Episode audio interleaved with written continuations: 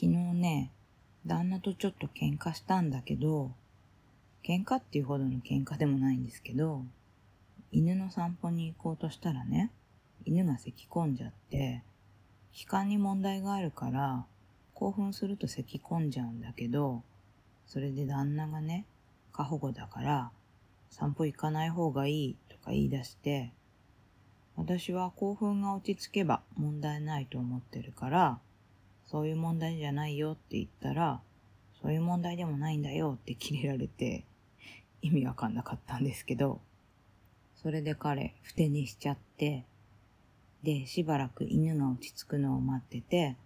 ゲホゲホしなくなったから散歩行こうとしたら、起きた旦那が、俺も行く、なんで起こさないんだよってまた切れてて、超険悪なムードで散歩に行ったんですけど、旦那さんもうすぐ50歳になるのにね、中身は子供です。で、私も子供ですけど、喧嘩って言ってもその程度なんですが、普段は滅多にしません。そういえば旦那さん、ここんとこビバンにハマってて、前回の特番も見ながら、ラビットじゃんって嬉しそうに突っ込んでました。彼、あの、ラビットも好きなんですけど、私はビバン見てないんですが、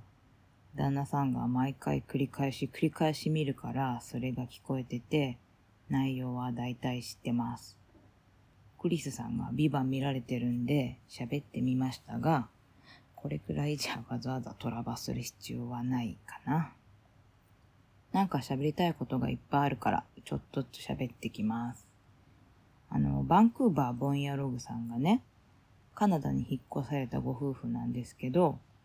車を買うかリースにするかみたいなお話されてて、向こうのカーシェアとかレンタカー事情なんかもお話しされてて面白いんですけど、現地、あの、カナダにね、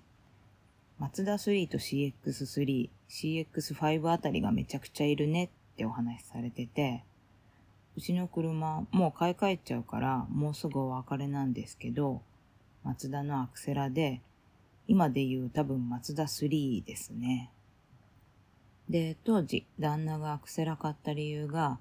まあ走行性能がなんちゃらって言ってたけど、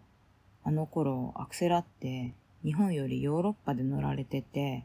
賞とかも受賞してた車で、ボンヤログさんのエピソード拝聴して、へえ、北米でも松田結構乗られてるんだなって思ったのでした。それだけなんですけど、